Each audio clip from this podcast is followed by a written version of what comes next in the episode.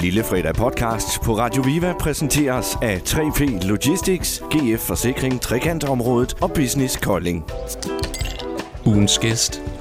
Museumsdirektør på Trapholdt, Karen Grøn. Øh, godt det snart er fredag.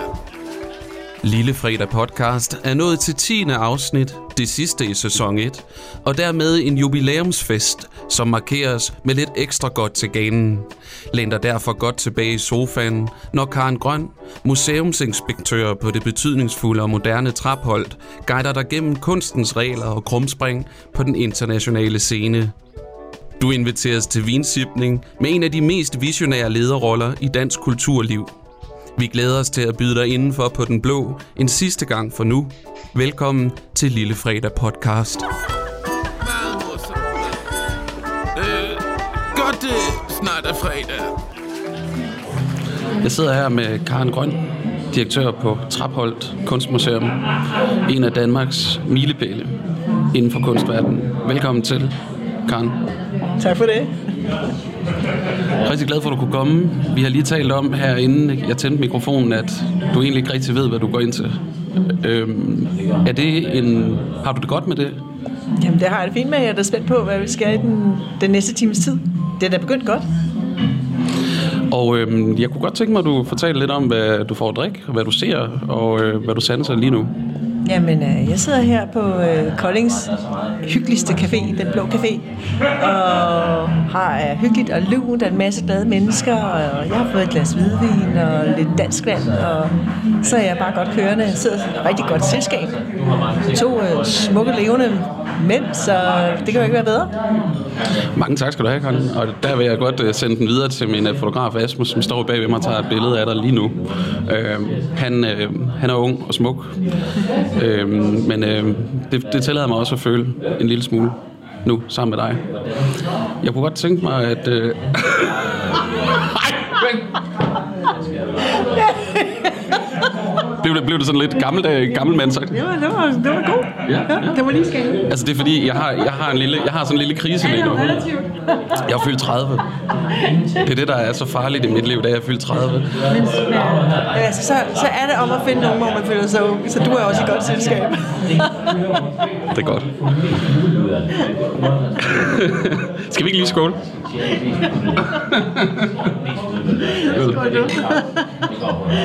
Nej, det. Ja. Sådan en dag som i dag. Hvordan ser Karens dag ud? Jamen, øh, jeg stod op klokken 4, fordi at jeg havde en videnskabelig artikel, der skulle øh, fær- være færdig og sendes til det, der hedder peer review, det vil sige til forskerbedømmelse. Og så har jeg fået børn op og kørt dem i skole, og Ja, er sådan noget? Jeg kan ikke huske, hvad jeg har været. Så har jeg haft møder. Vi lagde ud med nu kan jeg fandme ikke huske, hvad jeg har lavet i dag.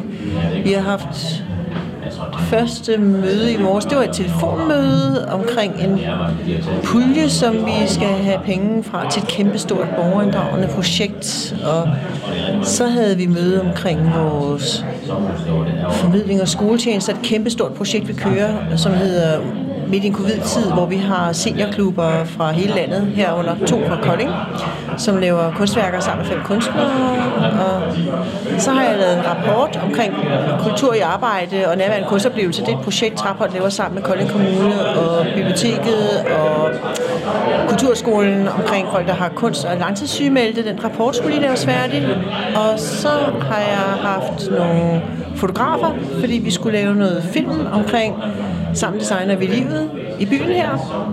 Og så har jeg haft et, et økonomi- og administrationsmøde. Ja, det, er- det er lige mig. Altså Excel-ark, det ved alle folk ude på Traphold. Hvis, hvis vi lige skal have lidt ro på Karen Grøn, så skal vi lige komme nogle Excel-ark, så, så falder hun lidt til ro og synes, at alting er lidt godt alligevel. Ja. Det er sådan en god øh, afslappningspille der. Øh, godt det snart er fredag.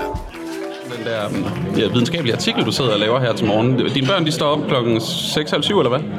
Ja, de står i sådan ja, halv syv tiden. Ja, så skal de jo op og have morgenmad og spille på deres instrumenter og blive klar og i skole. Det skal være. Så havde du lige et par timer til at skrive på den her.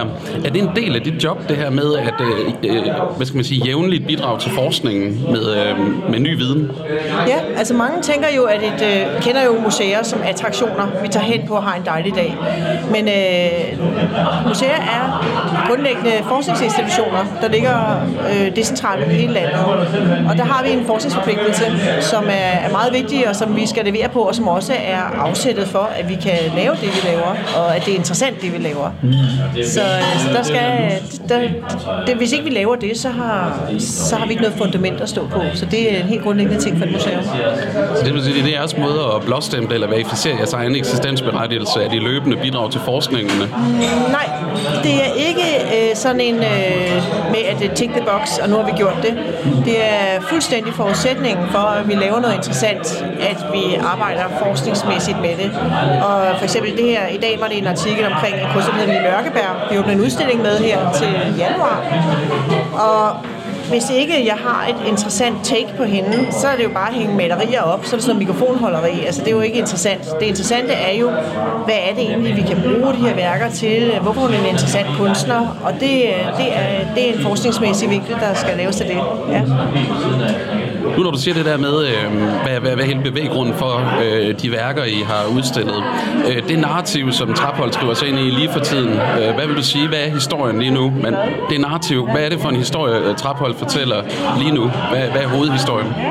Jamen altså, Trapholds øh, hovednarrativ, altså hovedfortælling, kan man sige, det som museet er kendt for, det er jo, at øh, vi er meget gode til, øh, til at skabe situationer for deltagelse. Og det kan være deltagelse på mange øh, forskellige måder. Man kan også kalde det for engagement. Øh, vi er optaget af ikke kun, hvad vi selv fortæller, men hvordan det bliver modtaget. Og hvor engagementet kan komme på mange forskellige måder. En, en, en hovedfortælling, det er, når vi laver vores meget, meget store borgerinddragende kunstprojekter. For eksempel Grænseløse Sten, hvor 800 borgere vurderer deres grænser sammen med en kunstner, der hedder Iben Høj.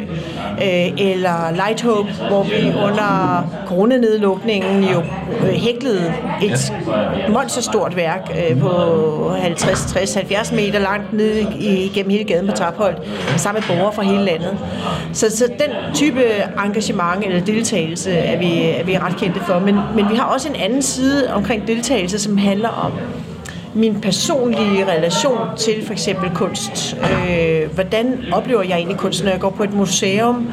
Hvad siger det mig egentlig? Er jeg på museum, fordi jeg synes, at jeg skal lære noget om kunsthistorie, eller er jeg på kunstmuseum, fordi at det faktisk siger mig noget? Og måske det begge dele. Det er jo det bedste, altså at man kan have flere forskellige strategier på samme tid.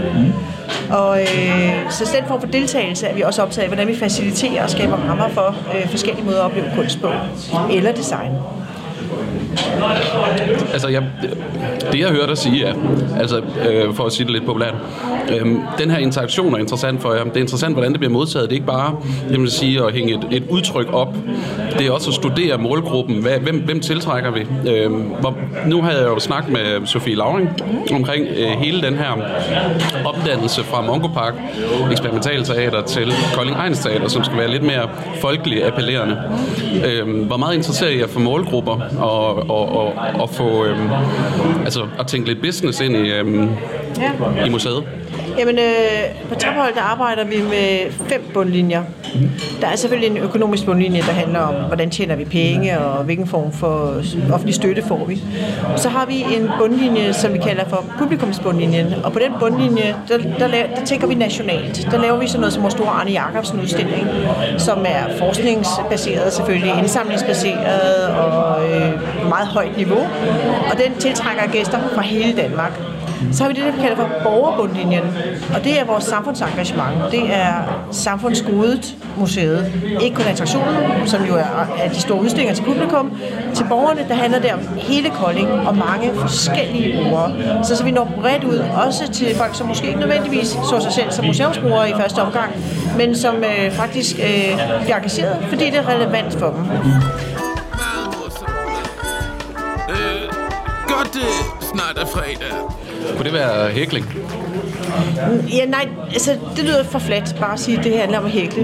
Det handler om at øh, skabe nogle projekter, som er relevante, og som øh, har noget i sig, som, øh, hvor jeg som borger på en eller anden måde kan bidrage. Øh, vi har sådan en øh, lille model, vi altså bruger, som vi øh, syretester alle vores projekter på. Og det er, vi, der er tre ting, der skal være i orden for, at et projekt kan virke. Et borgerinddragende projekt. Dem, vi ønsker at inddrage, de skal, de skal føle sig kompetente til det, de laver. De skal være gode til at brodere, eller til at hækle, eller have lyst til det. De skal også have en vis form for autonomi. De skal have mulighed for at udtrykke sig selv. De skal ikke bare gøre, hvad vi siger. De skal, vi sætter en ramme op, men inden for den ramme, der skal deltageren have mulighed for at øh, bidrage med noget. Og med noget, med noget, som virkelig har værdi, så man ikke bare sådan noget med det, øh, de bidrager, men vi smider det bare ned i skraldespanden. Det skal virkelig være, de skal have virkelig mulighed for at, at, at bidrage og komme med en ste, deres stemme. Hvordan kvalitetssikrer I det? Øh, blåstempler det? Den tredje ting, vi har, det vi skal sige, det er, at der skal være øh, forbindelse, noget med, at, at det skal være noget, folk egentlig er interesseret i, et emne, folk egentlig synes er vigtigt. Jamen, hvordan kvalitetssikrer vi? Jamen, øh, vi, øh, selve kunstværket, der er kunstnerens rolle at lave formen, fordi det er det, kunstnerne kan. Og formen laver kunstneren ved at lave nogle regler. For eksempel i Lightroom, som var alle de her sådan, pærer, man hæklede under covid-perioden. Der lavede vores øh, kunstner en regel, der hed, at man skulle bruge en toiletrulle, fordi det havde vi jo fantastisk mange af, efter vi havde været ude og hamstre alt det her øh, toiletpapir. Øh, det var jo fatningen, og så skulle man hækle en pære, og den, havde, den måtte have en, inden for nogle, nogle dimensioner, som kunstneren havde bestemt, og inden for en farveskala, som kunstneren havde bestemt. Og udover det, så måtte man gør de, hvad det passer i. Øh, så hvis man bare holdt sig inden for den farveskala, og der havde vi taget udgangspunkt i, at det skulle være garn, man kunne forvente, at folk havde liggende derhjemme. Og det vil sige, at rigtig mange har beige, gul, hvid, så det blev vores farveskala. Øh, fordi vi kunne ikke have alle folk løbe ud, og vi skulle alle sammen blive hjemme, og så løb alle folk ned i hæklebutikken, eller garnbutikken og stå i kø. Det er jo også en, hvad skal man sige, en pæres umiddelbare farve. Jamen det, men det, ved, det vidste vores øh, kunstnere, at det var en farve, som var meget populær for hækling. Øh, så derfor så, så tager vi udgangspunkt i, at man ligesom har kompetence, og det må vi kvalitetssikre, jamen det er, at der er nogle meget enkle regler, som kunstneren sætter op, og så er der fri leg inden for de regler. Og så bliver udtrykket jo, som kunstneren har planlagt, samtidig med, at deltageren får lov til at træde karakter. Så det er ret vigtigt i de ting, vi laver, at øh, de elementer er på plads. Øh, og, og når jeg sidder og kuraterer de her projekter med kunstnere, jamen så bliver de, nu bliver så ivrige for, at det skal være at de helt glemmer deres eget udtryk. Og så skal vi lige, ah, vi skal lige, jeg kan slet ikke se dit udtryk, vi skal lige have lidt mere dig ind i det, i reglerne. Og omvendt, så kan de bestemme så meget, at der ikke er noget til borgerne, og så er det jo heller ikke interessant at deltage i. Så det er den her knivsæk, man bevæger sig på. Lige nu, der har vi et kæmpe projekt, vi lige har sat i sø, der hedder Midt i en covid-tid, hvor vi har fem kunstnere, som så arbejder sammen med, øh, med borgere, øh, seniorer, tre, fem seniorgrupper. Der er to grupper her i Kolding. Og øh, der er den kompetence, seniorerne kommer med, det er deres fortællinger om, hvad vil det egentlig sige at være senior i den her periode? Altså, hvad er det for nogle oplevelser, man har? Hvad for nogle refleksioner, man har? Så det, så det er kompetencen, der er i spil i alle de her dialoger, vi har imellem øh, de ældre borgere og vores kunstnere.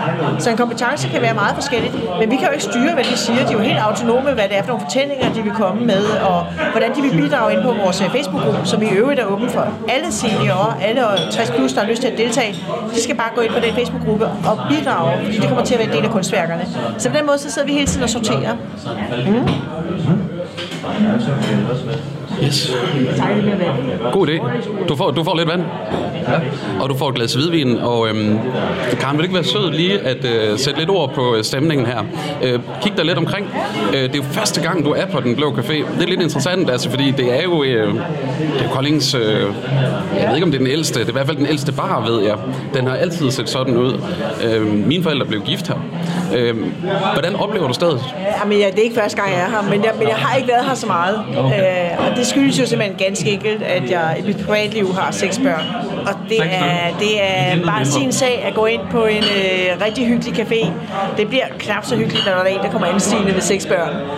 Så, øh, så, det, så det er meget enkelt. Kommer lidt an på alderen, fordi de er vist godt spredt ud af det.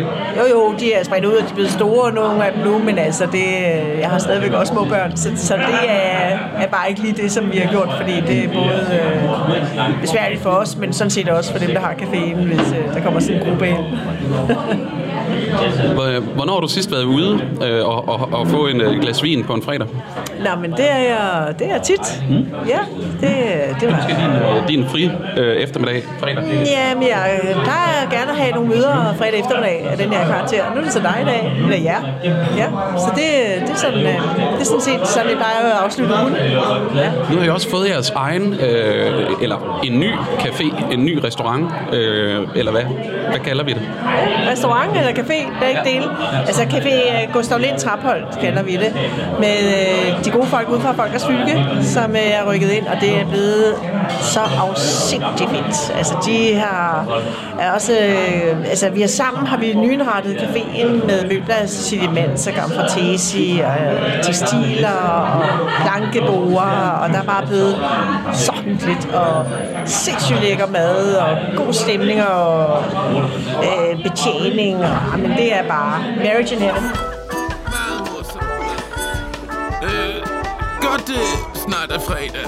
Jeg bliver nødt til at spørge, øh, Karen, fordi når man kommer ud på Traphold, så er der jo rigtig meget med møbler og, og, og hvad skal man sige, udstillinger, der baserer sig på dansk møbelkunst. Øh, hele den her indretning, har det, har det været en proces, i, øh, en kunstnerisk proces af den nye café?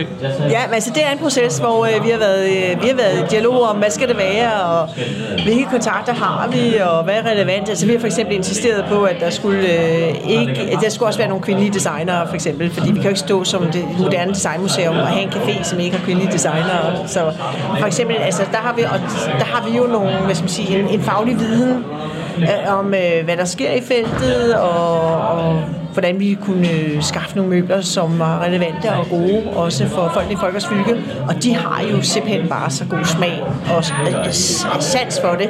Så det, det, var, det har overhovedet ikke været svært at øh, blive enige, fordi det var bare at inspirere hinanden i virkeligheden gensidigt. Er det tiden, øh, er det tiden der, der tæller her? Øh, vi har den her øh, tid, krænkelsestid, øh, øh, sexisme-debatten og alt det her, der spiller ind på, at du har gået ind og sagt, øh, der skal simpelthen være nogle kvindelige designer. Der skal, nogle, øh, der skal også være noget, noget feminin på den der leverance. Nej, det har ikke noget med krænkelse at gøre. Det har noget at gøre med øh, faglig indsigt og viden. Øh, At øh, selvfølgelig skal vi jo øh, både vise det bedste af mænd og kvinder, og øh, lige mange bliver uddannet, så, så lige mange bliver også vist på taphold. Og, så, så det er jo bare sådan almindelig øh, klogskab i virkeligheden. Okay. Den fisker jeg ikke længere efter. Men øh, du skal være velkommen til at fiske en øh, oliven. Ja. Øhm, de er ret gode. Og du glemte faktisk en, en lille ting lige før. Jeg vil bare lige minde om det. Øh, det var det her med at beskrive, hvad du ser. Øh, du, jeg ved, du er et sanseligt menneske. Ja. Jamen altså, jeg synes jo, her er mega hyggeligt. Det er jo en rigtig café med glas i loftet, og folk, der sidder ved bordene og snakker og hygger sig. Og det regner udenfor, det elsker jeg jo. Jeg synes, det er så hyggeligt, når det regner, og bliver mørkt, og kulørte lamper, og fransk løgsuppe, med vildpølser til aftensmad. Og ja, jeg synes bare, det er, det er som en café skal være. Jeg griber den lige med det samme, når du nævner det her med, at du elsker det mørkt. Øh, vi har talt sammen en gang før, og det var jo inden, at øh, Folkets Fylke tog over, hvor vi sad inde i jeres café på Trapholdt. Øh, der kan jeg huske, du sagde, og det gjorde lidt indtryk på mig, jeg har haft lyst til at spørge dig lige siden, øh, jeg er mørke menneske. Og så har jeg, det, den har sådan kørt lidt i hovedet på mig, og jeg har selv brugt det om mig selv, fordi jeg er glad for efteråret. Jeg synes, det er skønt med efterår. Øh, hvad er det, der drager dig ved mørket? Jamen, jeg synes simpelthen, at øh, altså, jeg synes bare grundlæggende, det er fantastisk hyggeligt, mm. øh, den her tid, hvor vi øh, kommer indenfor, og det regner. Jeg elsker at være ude i en god storm og regnvejr, og blive rusket igennem og mærke elementerne. Jeg elsker at se træerne øh, uden blade, så hvor man kan se træernes strukturer. Jeg elsker de nypløjede marker, som gør, at himlen er sådan nærmest lilla. Jeg synes, at Har det, noget med, det bliver nødt til. Har det noget med markerne at gøre, at den bliver sådan lilla? Prøv lige at forklare det. Jamen, det er den brune farve i uh, den nypløjede mark. Altså, nu har vi jo alt muligt. Altså, nu er det jo ikke helt sådan... Uh, det fungerer overalt med landskab, men, altså, men, men øh, når du har nypløjet mark, og den her skumring, så bliver verden lilla, fordi det er øh, lyset, der kommer op fra det brune, der bliver til lilla i luften. Og så har vi jo november, som jo aldrig skuffer, fordi den er jo altså fuldstændig, som man forventer. der er jo ikke, det er jo ikke ligesom om sommeren, hvor man går og drømmer om høj solskin eller et eller andet, og så regner det, så er man skuffet. Men november leverer altid varer. Det er... Hvor er det sjovt. Det, det er helt vildt sjovt, det her. Det er, jeg har jo et yndlingsdigt. Øh, og nu, nu får jeg lyst til at... Og, må, må, må recitere, og du, du kender det godt. Hvem øh, tænker jeg på? Hvilken digter tænker jeg? Jamen det er, nu er jeg lyder af navn afasi, det har jeg jo allerede sagt. Det er Henrik øh, Nordbrandt. Lige præcis. Øh, jeg har lyst til at lige recitere digtet, faktisk. Fordi at november... Øh, jeg holder også meget af november. Der findes 16 måneder i året. November, december, januar, februar, marts, april, maj, juni, juli, august, september, oktober, november. November. November. November. Tror jeg nok. jeg synes, det er et fantastisk digt. Øh, og det synes jeg, fordi det er sandsligt. Jeg elsker, når poesien, den kan den, den, den nærmest kan, hvad skal man sige, forklare sig selv, eller den kan, den kan være et bevis på, at den, den er værdig inden for samme digt. Øhm, godt det snart er fredag. Hvorfor er du fascineret af efteråret? Er du, er du mørke menneske? Det tror jeg faktisk, jeg er. Øh, selvfølgelig elsker jeg også sommer. Det er skønt. Øh, jeg kan rigtig godt lide mørket. Jeg kan godt lide, øh, når alting lukker ned. Jeg kan godt lide øh, følelsen af, at, at, at jeg har mørket for mig selv. Øh, det kan godt være, at det er en- det er en lidt ungdommelig følelse, jeg lider af, at øh, jamen, altså, det har en forbindelse til noget med at gå ud, eller øh, være i byen, eller sådan noget. Men jeg har altid skrevet bedst, øh, når det har været mørkt. Altså, når jeg kunne når der har været stille, og samfundet lukker ned og slukker, og vi venter til i morgen, så er der et eller andet rum der.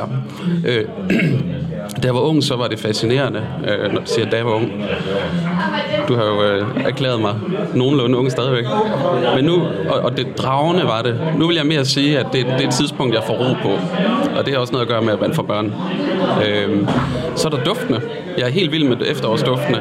At jorden ånder, at man kan dufte, det er jo i virkeligheden, i virkeligheden nok en forrødnelsesproces af blade og sådan noget, men det er jo duften af, af, af jord. Ikke? Og, og, og så, så synes jeg, man mærker, at man, man lever der. Hvad er dit forhold til øh, hvad skal man sige, efteråret rent naturmæssigt?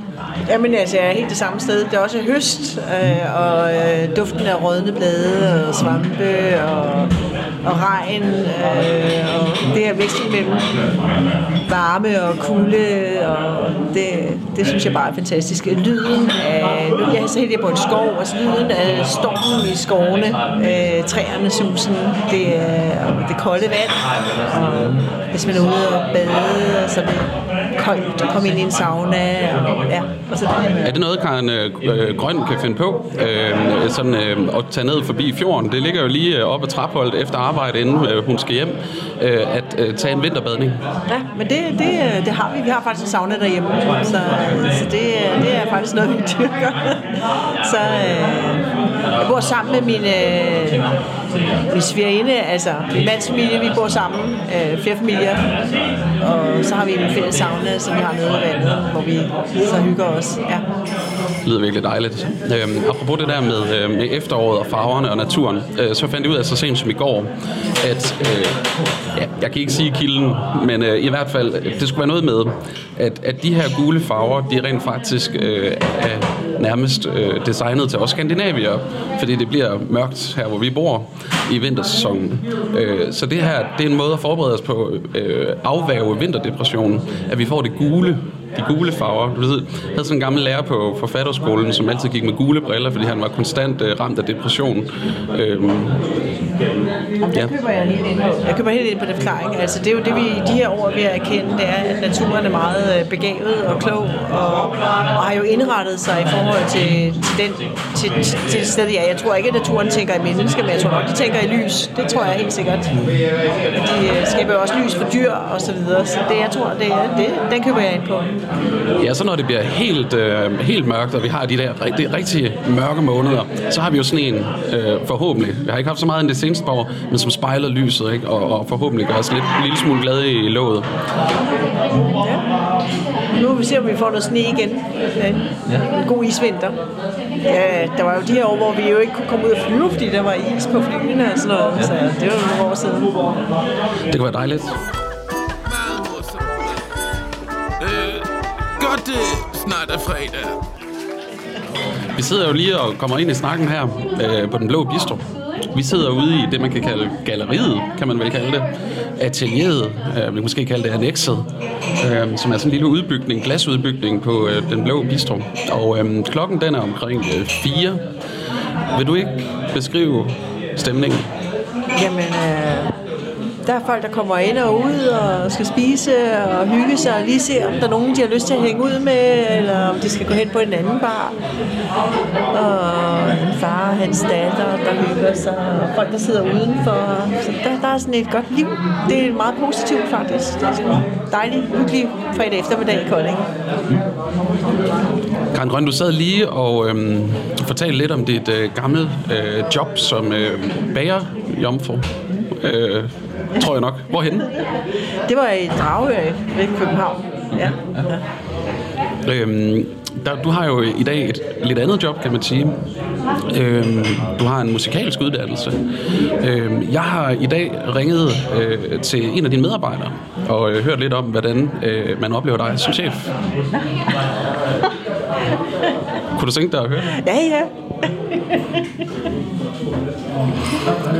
En øh, nysgerrig, inspirerende, øh, idérig chef med stærke visioner, men også en øh, krævende chef øh, med, øh, med høje standarder. Og det, det leder mig til spørgsmålet. Øh, de, de medarbejdere øh, kendetegner dig som et menneske, der inspirerer dem. Beskriver dig som menneske, der, når man er sammen med dig, så får man også lyst til at gå op på det her niveau, som, øh, som du, øh, du forventer. Øh, så spørger jeg vedkommende, om det er igennem ord, øh, er det igennem musik, øh, hvad kan det skyldes, som siger, det er faktisk både ord og musik. Hvad er vigtigst for dig? Er det ordets kraft eller den musikalske kraft?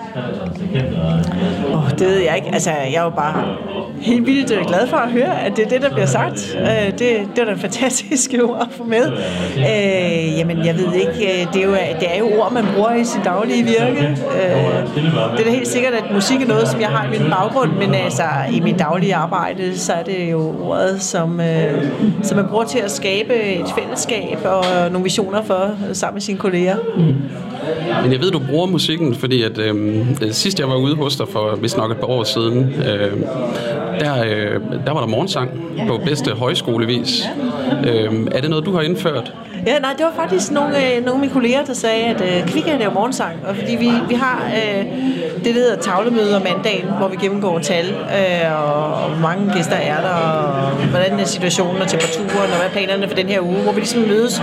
Og, og vi har et øh, kaffemøde om fredagen, normalt, når det ikke er covid, øh, og så synes vi egentlig, at øh, det kunne være rart at have en anden måde at mødes på, og når jeg nu kunne spille klaver, så, så kunne vi jo synge, og, og det gør vi så hver mandag, og det er mega hyggeligt. Vi har faktisk, nu synger vi flere sange, fordi det, det, det giver sådan en god stemning og samhørighed. Det er svært. Det er svært ikke at have det godt med mennesker, man synger sammen med. Så det, det er noget, der skaber nogle bånd øh, på en eller anden måde. Øh, godt det snart er fredag. Altså, jeg, fik bare den der højskolefølelse, øh, da jeg oplevede det. Øh, at, har du selv gået på højskole?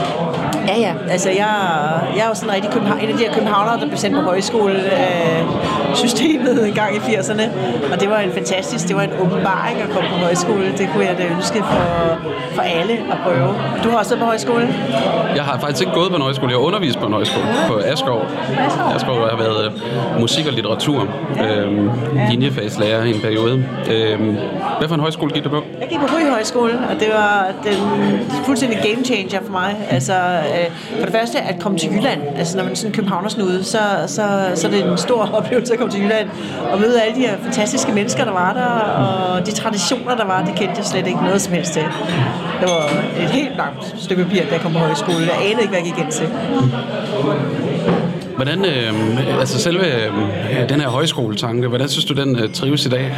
Øh, den danske højskole er jo en stor, hvad skal man sige, øh, der er mange, der tager på højskole i coronatiden, for de kan ikke komme ud og rejse.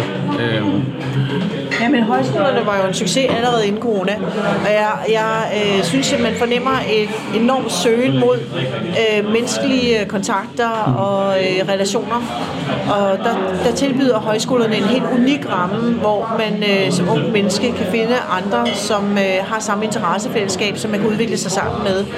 Og det, det, det anser jeg for at være en, en kerneopgave, sindssygt vigtig øh, for højskolerne, at man formår at få skabt nogle fællesskaber, som øh, man kan udvikle sig indenfor. Øh, så jeg hilser det meget velkommen og ser det som et sundhedstegn, at vores øh, samfund i den grad har en masse unge, som øh, søger øh, fællesskaber og, og nysgerrighed i en ramme mm. sammen. Så jeg, jeg tror ikke kun, det er covid, der gør det fyldte huse, det var de faktisk også selv. Kunne du, øh, kunne du se dig selv som øh, højskoleforstander? Ja, ja, men det, altså, det er jo et eller andet sted ude på Trappenholdt, ikke? Altså, det er jo det, du også øh, ligesom tænker. Altså, det, altså, jeg synes, højskolerne har mange værdier, som, øh, som jeg har taget til mig. Jeg kan ikke sige, at jeg er vokset op i det, men, men, men det, er, det er noget, som jeg har inspireret mig dybt. Og øh, den der kollektivistiske tanke, altså, mine børn beskylder mig jo for deres øh, kommunistiske øh, barndom eller opvækst, hvor de nærmest ikke ved. Deres kærester siger altid, jamen, øh, de ved ikke selv, hvad de vil, fordi de skal altid spørge alle andre. Altså, vi skal altid spørge fællesskabet, før vi kan tage en beslutning. Og det, det er nok noget, der er karakteristisk, øh, både for mig privat, men også egentlig på arbejdspladsen, at, at jeg ved godt, hvad retningen er, men øh, jeg vil egentlig gerne have, at, at have alles besøg med, så vi lige få den masseret og øh, kvalificeret i fællesskab, inden vi så skyder den afsted. Jamen, det er lidt interessant, at du, øh, nu nævner du det der med øh, det kollektivistiske tilgang. Altså, du sagde du også ordet kommunisme. Øh, men det hører jo i virkeligheden ikke højskolen til. Øh, I virkeligheden er det jo en grundvig, grund, grundvigiansk bevægelse, øh, hvor man øh, øh, øh bønder og folk ud fra landet, de kunne komme ind øh, til byen eller den øh, nærliggende landsby øh, og få lidt øh, puttet stoppet i hovedet efter en lang dag i marken. Ja, det var det jo ikke kun. Det var jo fordi, at vi skulle have uddannet vores, øh, hele vores landbrug. At vi, øh, ja, og så fik man den idé, at man kunne kombinere det med en kulturel dannelse. Så det var jo landbrugsskoler og husholdningsskoler, øh, hvor der så også var den her kulturelle øh, del af det. Og det var jo også en del af hele mobiliseringen omkring genforeningen og Sønderjylland. Altså, så der var en masse bevægelser i det her med de, de højskoler, hvad de springer ud af. Øh, så det handlede jo også om en, øh, både om uddannelse, helt konkret, kombineret med dannelse. Sådan set med en kamp omkring altså genforeningen faktisk som afsæt, ikke? Har det stadigvæk en relevans, altså hele den her dannelsesinstitution, som højskolen på det tidspunkt, øh, øh, hvad skal man sige, det var formålet, har det stadigvæk en relevans i en inf- informationssamfund, hvor vi, kan, hvor vi kan hente det på nettet? Ja, altså dannelse i dag, altså dannelse i en gammeldags forstand, det er jo at tænke, at øh, det er at til, tilegne sig viden. Men dannelse i dag, det er jo at forstå, at der findes mange sandheder, og at de bygges op igennem relationer. Og der mener jeg virkelig, at højskolerne har en fuldstændig central opgave, og det mener jeg også, at de varetager, altså det jeg kender til højskoler, altså at de øh, får skabt relationer, de får skabt rammer inden for hvilke unge mennesker kan lære flere perspektiver, men også kan øh, tage initiativ selv. Øh, lave små festivaler på højskolerne, og selv være med til arrangere foredragsrækker. Altså, der er jo rigtig meget medejerskab og medskaber, medskabelse på højskoler øh, gennem, og at det er også er kreative fællesskaber. Så på den måde, så, så ser jeg altså højskoler, du kan godt høre, jeg er fan. Altså, jeg synes virkelig, det er, det er, de, de kan noget særligt. Trapholdt er jo ikke en højskole, men det er da helt sikkert, at der er mange værdier øh, i højskoleverdenen, som, øh, som vi lever i den måde, vi arbejder som organisation i virkeligheden. Øh, hvor vi også sidder, sidder sammen. Øh, vi er, vi er kolleger. Øh, vi er øh, et fællesskab, hvor vi alle gerne vil hørt, og når, når folk lige får lært det, så, vil, så opdager de også, at jeg vil egentlig helst gerne have et kvalificeret modspil. Jeg vil ikke bare have en masse medløberi, fordi ellers så kan vi simpelthen bare ikke blive bedre. Og det, og det, det, giver, det giver god dynamik for de mennesker, der er der nu, men det er også et krævende miljø at være i, som øh, mine gode kolleger også siger. Altså, fordi det, så er man jo på, altså, og så kan man jo ikke bare lave et eller andet automathierarki og sige, at det er også hendes skyld, eller det. Det er slet ikke det, det handler om. Det handler om, hvordan vi sammen bliver bedre. Meget morsomt.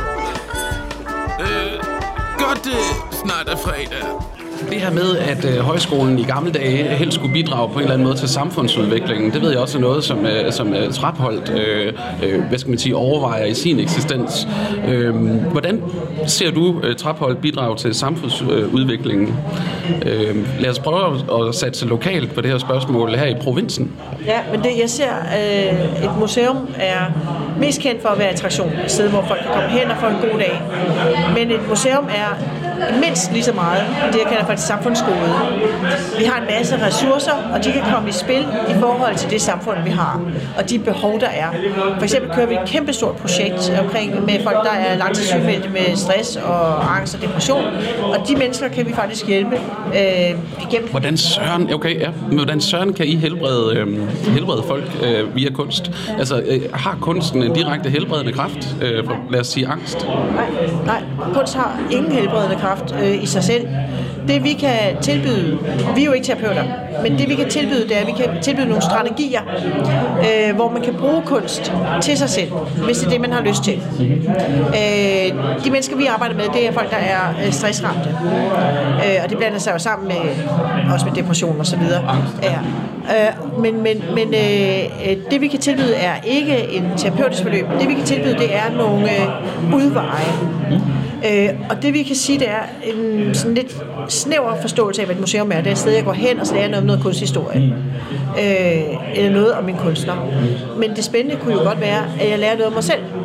Og det kan man faktisk øh, godt bruge museer til. Øh, det kræver bare, at man er, er et sikkert rum, og at dem, der kører forløbet, ved, hvad de arbejder med. Og det har vi jo selvfølgelig det har vi udviklet på altså, i mange, mange år. Altså i, altså 2010 nærmest. Så derfor så det, det, er altså, det er ikke noget, vi bare lige har fundet på, og det er noget, vi har forsket i. Mm.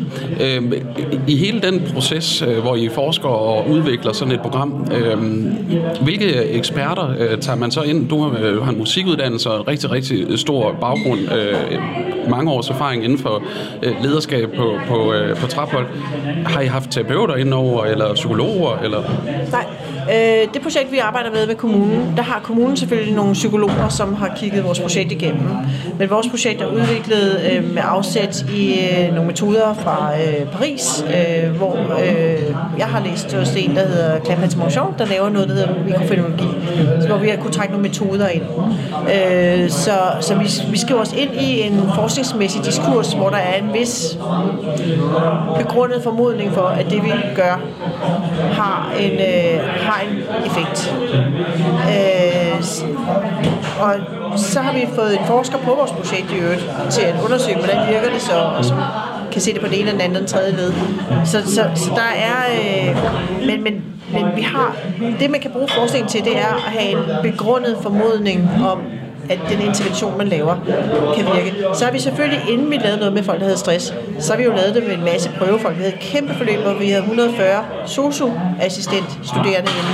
Og så skulle de på uh, Traphold Kunstmuseum? Jamen, de skulle ind for at prøve vores projekt af, så vi kunne øh, modne det og gøre det godt.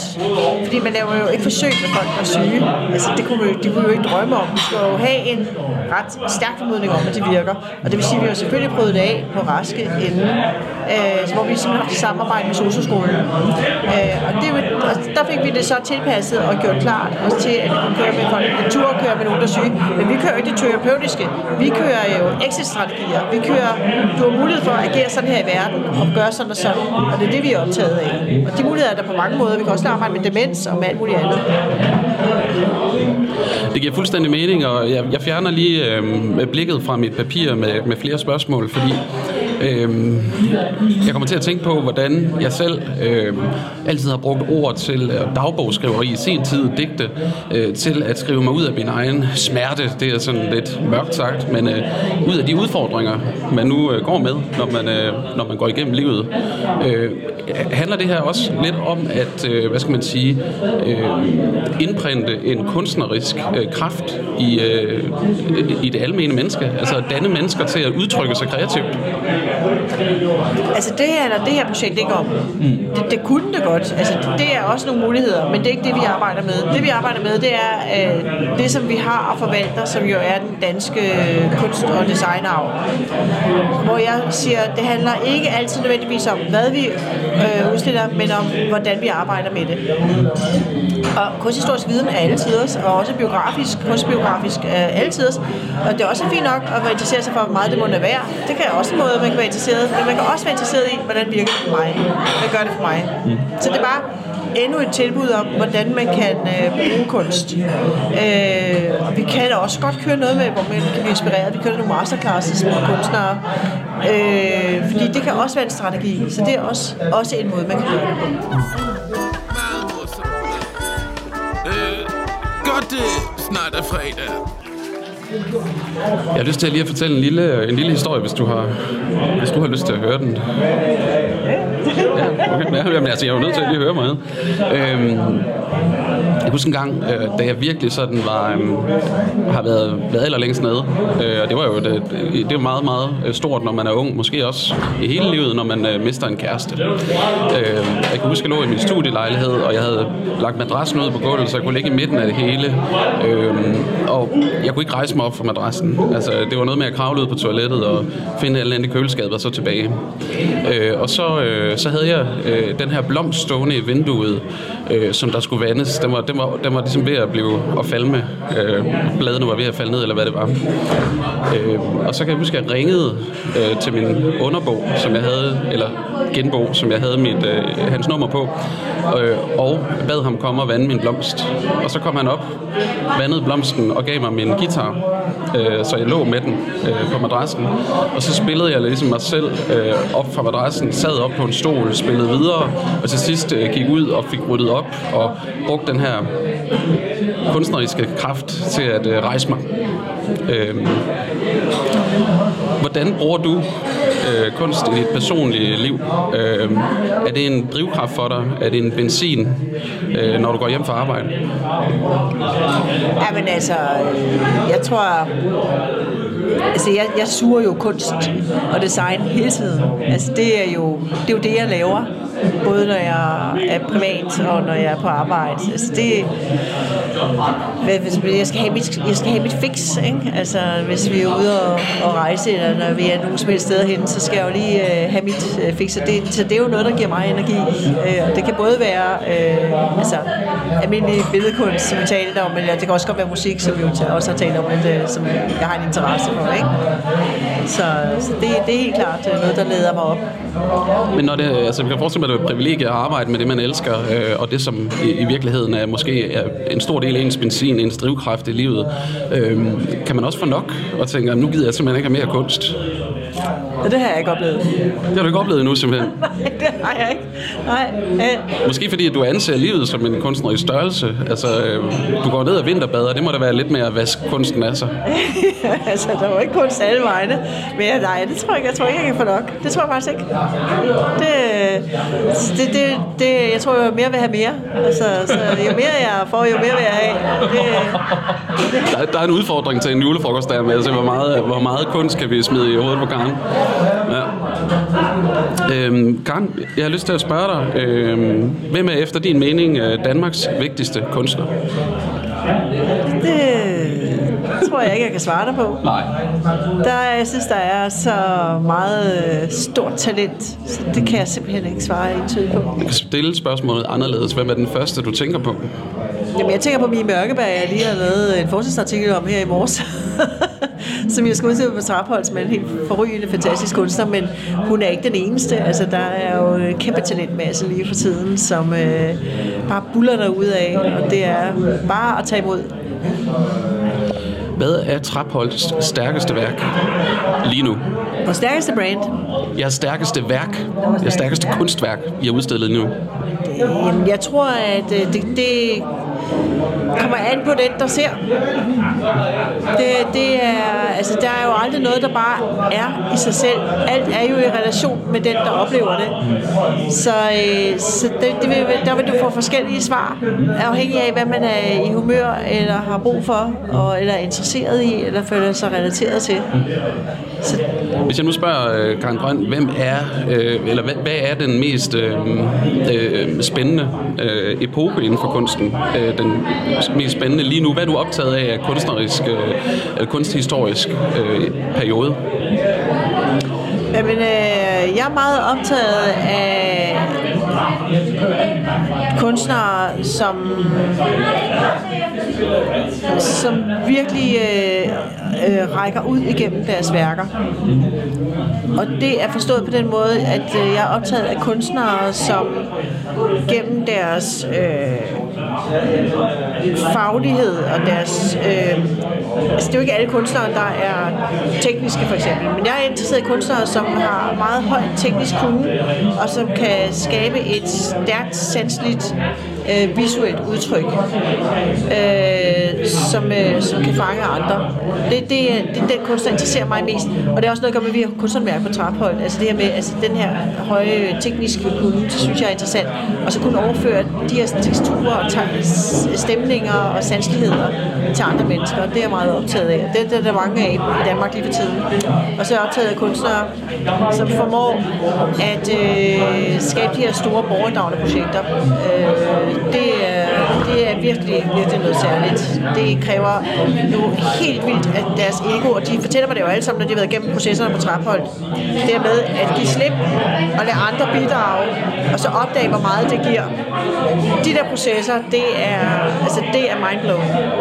Det er, det er jeg faktisk ret stolt over, at vi laver på Traphold. Taler meget om det her med, med sanser lige nu. Øhm, der kommer jeg igen til at tænke på et af dine egne citater. Øhm, det er faktisk ikke dit citat. Du har, du har reciteret det. Øhm, sanserne er sjælens sprog. Jeg tror nok, det er Rudolf Steiner. Øh, Det lyder sådan. ja. øhm, hvis du nu skulle øh, sige, øh, hvad er den vigtigste sans for dig?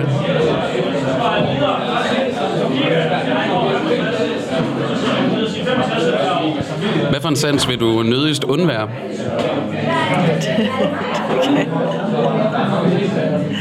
Det kan jeg simpelthen ikke sige. Det, er- fordi at, øh, jeg er jo en, en samling af sanser, så det kan simpelthen ikke øh, pinde en ud. Øh, godt, det snart er fredag. Cameron, vi sidder her på den blå bistro. Og øhm, vil du ikke lige... Ja, den, ikke den blå café, men den blå bistro. Øhm, og det er vigtigt, fordi det er det nye navn. Øhm, vi sidder ude i galleriet, øh, atelieriet. Øh, vi siger farvel til vores fotograf. Han skal op og, og lave noget gys. Øhm, hvad skal der ske, øh, når du går herfra? Så skal jeg hjem til min familie, og så hver eneste ene fredag, der står vi og bager pizzaer hjemme i vores køkken. Det er simpelthen vores familietradition. Og så, øh, så det, øh, så de er sikkert ved at gøre klar derhjemme nu. Og så øh, har vi, vi har to ovne, fordi vi er en meget stor familie. Så, og så kører pizzabageriet derudad. Øh, hvor mange børn øh, har du hjemmeboende? Jeg har tre hjemmeboende børn. Ja. Øh, hvad er din yndlingspizza? Uh, det tror jeg er sådan en med øh, løg og champignon og ja, lidt gærflager og sådan. Ja, Caprioso. det ved jeg ikke, hvad den hedder. Men øh, det, det, jeg laver det bare selv. Det leder mig til spørgsmålet. øhm, Hvad er det vigtigste, du har lært af dine børn? Af mine børn? Ja. Oh, jeg tror, jeg vil næsten sige, øh, jeg har lært alt. Jeg har lært øh, uendelig kærlighed, tror jeg. Det her med, at, øh, at altså selv, selv når, når børn er jo også prøver jo grænser af, selv der, så, så er man til evig tid parat til at tilgive og tage imod igen og gå med. Det synes jeg er en fantastisk, øh, fantastisk ting at erfare, simpelthen. Hvor gammel var du, da du fik dit første barn? Jeg fik min første barn på min øh, 30-års fødselsdag, så nærmest på samme minuttal, hvor jeg selv er født. Så det var ret stort. Jeg fik jo min, øh, min søn, da jeg var 24, øh, næsten 25 øh, i februar. Øh, jeg husker det der med, at jeg før det øh, havde haft det ret blandet, for at være ærlig, ikke særlig øh, trygt ved at holde spædbørn. Nogle af mine venner var, havde været først ude og fået deres første barn. Øh, og så øh, kommer jeg ind øh, fødestuen og får min søn leveret af en læge. Jeg siger, du er nødt til at bare holde ham nu, fordi de skulle være der for, øh, for min, øh, min kæreste. Øhm, og der havde det der oplevelse af, at lige fra starten, jeg kan simpelthen huske, hvordan han tog fat, øh, at det var ligesom om, han viste mig, hvordan øh, jeg skulle være far. Altså, pas på mig, far. Øh, tag fat i mig. Øh, hold mig. Øh, og han, han guidede mig igennem det. Øh, en ting er alt det, man får for sine børn. Øh, hvad vil du sige er det vigtigste, øh, du øh, har givet videre til dine børn? Lad os tale om, om en lærdom. Altså nu er det jo lidt svært at, at, at pot, altså, mene, at man selv giver lærdom. Men, øh, men jeg tror, jeg har givet dem øh, rigtig meget nysgerrighed. Det tror jeg er et, en grund DNA, der ligger i vores øh, familie. Nysgerrighed både på, øh, på verden, men også på andre mennesker. Og sådan en forståelse for, at, at verden består af, af mange perspektiver, og ikke kun én mening. Den, den, den tror jeg, de har, den er, den er jeg overbevist om, at de, øh, de har med sig i bagagen. Du nævner det her med, at øh, når de står op øh, derhjemme, så kan der godt være musik i huset. Øh, den her musikalske uddannelse, som, øh, som du har i bagagen, er det, er det en, som du, øh, du, du har præget dine børn med?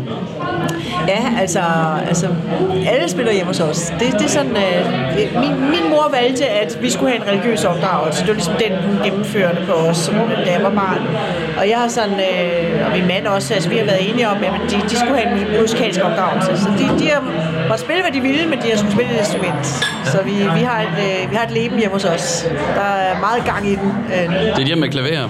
Jeg kommer nærmest til at tænke på, øh, på familien Koppe, øh, hvor man også har hørt det her med, at, at, at der, var, der var musik overalt, øh, og man samledes om klaveret.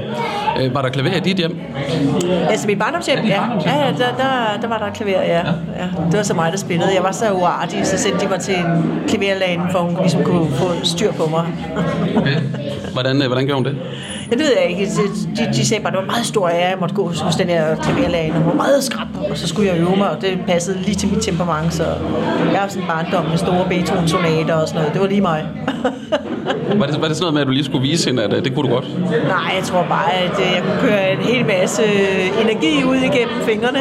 Som, øh, sådan er børn jo. De, de har en masse energi og passion, og så fik jeg afløb for det, for det gennem det der klaver. Det var, det var, det var smart tænkt af mine forældre. I hvert fald så, øh, så hver mandag, der, der spiller du for øh, dine medarbejdere, og du kan ikke rigtig lade være. Øh, godt det snart er fredag. Øh, jeg har lyst til at spørge dig, fordi jeg kan huske, at det var, en, det var den blå bog, vi havde fat i, da vi var, da vi var op forbi og synge med øh, for et par år siden. Hvad er din øh, yndlings højskolesang? Det kan også bare være en, du synes er god. Jamen, jeg synes sådan en som uh, Godmorgen Lille Land, det synes jeg er en virkelig skøn sang. Den blev skabt dengang man indvidede den nye uh, Storbæltsbro. Det synes jeg er bare en dejlig sang. Og altså, jeg er jo melodimenneske, så, så det, er, det er melodierne, der ligesom forfører mig. Det er sjovt, fordi nu nævnte det tidligere, det der med, at det var, det var faktisk en af mine spørgsmål, øh, som du svarede lidt tvetydigt på. Altså, er du ord- eller, eller musikmenneske? Man skulle måske, måske have sagt melodimenneske. Du husker melodierne. Ja, altså som ung, der sang jeg jo i kirke i mange år. Mm. Og altså, jeg, har sunget så mange salver, og jeg kan ikke huske et ord. Jeg kan alle melodierne, og jeg lærer dem med det samme. Og jeg husker at gå i kirke og tænke, ej, i dag skal du altså prøve at, at forholde dig til, hvad der egentlig står i de der salmer. Men jeg, når jeg så cyklede hjem, så var jeg, jeg kunne bare melodierne. Det er sådan, så jeg er helt udpræget melodimenneske. Sådan har jeg det fuldstændig selv. Øh, Det, der har vi noget til fælles. Øh, Jeg husker det altid på melodien. Og så er der måske et enkelt ord, der lige ligger i kanten af en melodi, man siger, at det er derfor, man husker næste tone. Men ellers så er det altid musikken og vokalerne og melodi, melodikken, der, der driver værket. Vi er, vi er helt nede i, jeg kan også øh, genkende stemmer. Altså, og, så, lyd, altså lyd og melodi, det er, det er lige mig. Ja. Der er rigtig meget lyd på her lige nu. Øh, det er fredag eftermiddag, og øh, det er fordi, det er en jubilæumsudgave af Lillefredag podcast. Det er nummer 10, Øh, så du er jubilæumsgæsten en gang. Øh, Ellers så har vi altid sendt øh, torsdag, som er Lille Fredag, men i dag skal vi øh, mødes på en fredag. Der er folk, der, øh, der er i godt humør, de kommer fra arbejde, de skal ud og have en fredagsøl. De kan ikke gå ud så sent, så de starter forholdsvis tidligt. Øh, Har du andre ord at sætte på øh, stedet her? Hvad har jeg nu til nu? Har du andre ord, du vil knytte til din oplevelse af, af stemningen? Jeg tror bare, jeg har været omkring det. Jeg synes simpelthen, her er så mega hyggeligt og dejligt. Og det, det er jo sådan en dagligstue uden for dagligstuen, ikke? Det er et sted, hvor man kan gå ind og føle sig tilpas og hjemme, og det er jo bare fedt. God aften. Der gik lige en, øh, ja, nærmest en midalderne hiphopper ud af døren med lyserød hat og gråt skæg. Øh, og sådan noget kan man opleve her på Den Blå Bistro. Øh, vi skal til at runde af stille og roligt, øh, men jeg har stadigvæk et enkelt spørgsmål til dig, som er et af de personlige, inden vi, inden vi slutter. Og det er, øh, jeg har jo, der er en ting, jeg ikke har sagt til dig endnu omkring, hvordan øh, din kollega også beskrev dig. Øh, der kom ordet en øh, superwoman. Ja. Øh, og mit spørgsmål til det er kan, kan du regne ud, hvem der har sagt det? Spørgsmålet er, om de ellers er... Super meget humor. En super humoristic woman. Hvordan... Øhm... Skal vi ikke lige skåle? Det er længe siden. Nu skal du lige på. Superwoman. Der er en, der vil have lønforhøjelse. Jeg ved ikke, hvem. Jeg nævner ikke navn. Det må jeg ikke.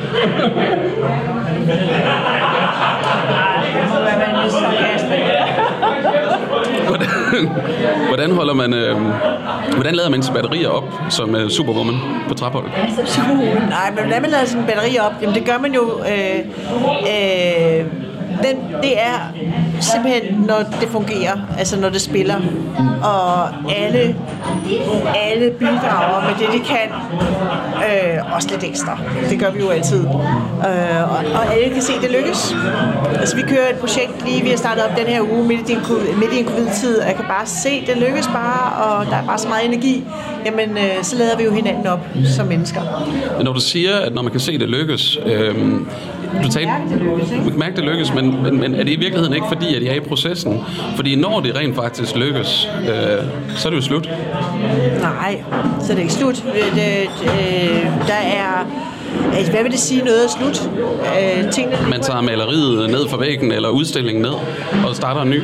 Jamen altså, der er jo så mange processer. Der er processer, hvor vi finder på. Der er processer, hvor vi skaffer penge. Der er processer, hvor vi øh, bygger op og skriver artikler. Der er processer, hvor vi øh, hænger op. Der er processer, hvor vi præsenterer. Der er processer, hvor vi gemmer. Der er processer, hvor vi dokumenterer.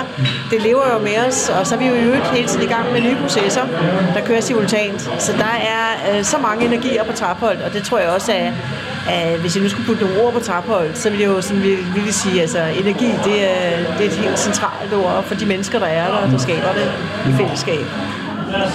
Der tror jeg måske, at, øh, at vi rammer selve, hvad skal man sige, øh, essensen af at være, være hvad skal man sige, museumsdirektør og facilitator. Øh, fordi som kunstner, der har jeg selv oplevelsen af, uden at kalde mig billedkunstner, men nu skriver jeg og har udgivet et par digtsamlinger. Så betaler jeg... øh, Det, der sker nu, er, at øh, Christian Så, så har jeg et sponsorat på 25.000. fra Den Blå I har flere penge nu får et par unge mennesker ind, der, øh, der kommer for at spørge om et sponsorat til deres sportsklub, tror jeg nok. Og det er Christian øh, her fra øh, ejeren på Den Blå Bistro, som startede som opvasker og har arbejdet sig op, og nu købt stedet og gjort det til det, det var fra starten, altså genfundet selve, ja, hvad skal man sige, historien om Den Blå Bistro. Spændende. Det ser ud til, at han udskriver en check. Øh, hvor kommer vi fra? Øh, godt det snart er fredag. Nå jo, nu kan jeg huske, hvad jeg sige. Det var det der med, altså, vi skal til at slå det af, Karen. Det var det der med, at, at når man når man afslutter for eksempel en, en, en samling af digte, eller man siger, at man har skrevet sidste sætning i en, øh, i en eller anden form for skriv, det kan også bare være en artikel, jamen, så føler man måske lidt, at, at, at så går luften af ballonen. Øh, det, er- det er processen, der er sjov. Men det, der i virkeligheden holder dig i gang, måske det her med hele tiden at have, øh, øh, være i en, en proces, øh, enten i starten eller slutningen, men hen over hinanden i flere lag. Vi har jo altid mange, det er jo et kæmpe stort museum, så vi har jo altid mange processer, der kører parallelt. Ja. Og, så noget er ved at lukke ned, mens noget andet er ved at åbne op, så det er, så der er jo hele tiden, der er hele tiden ting, der puffer op rundt i huset. I sådan en coronatid, øh, som det populært kaldes, hvor der har været lukket ned, øh, det har været svært at, at mødes som mennesker, og der skulle, man skulle tages afstand osv. Øh, hvis du skal kigge på de kunstnere, du har arbejdet sammen med igennem din øh, lange erfaring øh, på, øh, øh, som, som øh, museumsdirektør, øh, Hvad tror du, det kreative udkomme bliver øh, rent kunstnerisk af den her fuldstændig undtagelsestilstand i verdens øh, udvikling? Jamen, jeg, jeg tænker, vi har ikke set det endnu. Altså, øh, men, men det sjove er jo, at for mange kunstnere har den her tid jo ikke været så mærkelig. I virkeligheden så taler mange om, at de bare har fået lidt mere arbejdsro. Fordi at de fleste kunstnere arbejder jo selv. Så, så de fleste kunstnere, jeg kender, har ikke øh, i virkeligheden følt sig særlig påvirket af covid. Fordi de har jo altid stået alene og arbejdet. Øh, at der kommer af udkomme, det, øh, det, det er vi jo selv med til at lave med midt i en covid-tid. Øh, men jeg tænker da, at der, der kommer til at være sikkert noget kunst, der vil tematisere, altså hvad fællesskaber betyder, eller nervøsitet for noget, man ikke ved. Men, øh, men vi ved det jo ikke endnu. Det, det kan jeg godt forestille mig, det kommer. Altså, kunstnere suger jo altid samtidig til sig. I virkeligheden vil jeg sige, at øh, covid er jo en krise, der er kommet ind over os fra siden, som jo er alvorlig. Men, øh, men det kommer til at gå over. Der er jo nogle kriser, der er meget mere alvorlige omkring social ulighed, omkring klimaet, øh, omkring øh, raceuroligheder. Øh, så og det er nogle problematikker, der er meget mere og strukturelle, strukturelt alvorlige. Og blivende. Og jeg tror, at øh, mange kunstnere altså, altså, er jo optaget af, hvad den verden vi er i. Hvor covid kommer er her, men det kommer til at forsvinde igen. Så men de andre problemer, de er jo, de er jo meget alvorlige at adressere. Det er bare, det, altså for mig at se, er det virkelig forløsende at høre. Jeg tror, de fleste mennesker føler, at de er inde i en osteklokke lige nu, øh, hvor at det her, hvor lang tid var det? De kan ikke se nogen ende på det. Der er faktisk mange, der siger, at øh, det sværeste er, at der ikke, der ikke er nogen forsikring på, hvornår det, hvornår det stopper. Øh, hvad er dit råd til folk, der føler, at øh, verden er ved at gå under? Jamen altså, det er, at øh, vi bliver nødt til at lære at være i det, og finde mulighederne i det. Man skal huske, at når der lukker en dør, så åbner der sig nogle andre. Og det er også den måde, vi er gået til øh, covid-problematikken på Traphold. For eksempel, altså det var det første, vi gjorde, da, dagen efter, at øh, øh, Mette Frederiksen havde lukket Danmark ned. Jamen, der havde jeg allerede ringet rundt til nogle kunstnere for at finde ud af, hvad vi kunne lave. Altså, vi, vi er nødt til at tænke i muligheder i det, der er, øh, i, stedet for, i stedet for at øh, være optaget af begrænsningerne. Fordi verden bliver jo forandret. Altså, men, men, men, øh, men, øh, men, men det bliver den jo. Sådan, sådan er det jo. Verden forandrer sig jo. Jeg bliver jo også ældre og øh, gennem livet. Altså, der var aldrig, man blev aldrig det samme, som man var før. Og det, øh, det lyder til, at det er fint for dig, at det er sådan.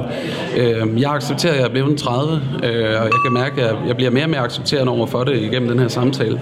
Vi skal til at slutte endegyldigt i dag. Øhm, nu er jeg lidt i tvivl, om du nåede at finde et citat, eller et digt, eller et eller andet. Men på den anden side, du ryster på hovedet, øh, så kom vi jo egentlig omkring et øh, Henrik Nordbrandt-digt, som er ganske udmærket. Det passede egentlig fint hertil.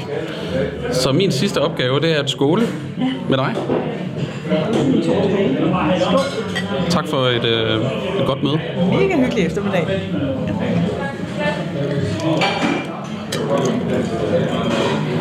cliffhangeren, den er, at øh, jeg nu, øh, traditionen tro, øh, inden jeg slukker min, øh, mit apparat, skal bede dig om at øh, udskænke, øh, eller give en øh, udskænkning her fra den blå videre til en, du synes fortjener det øh, næste uge fredag.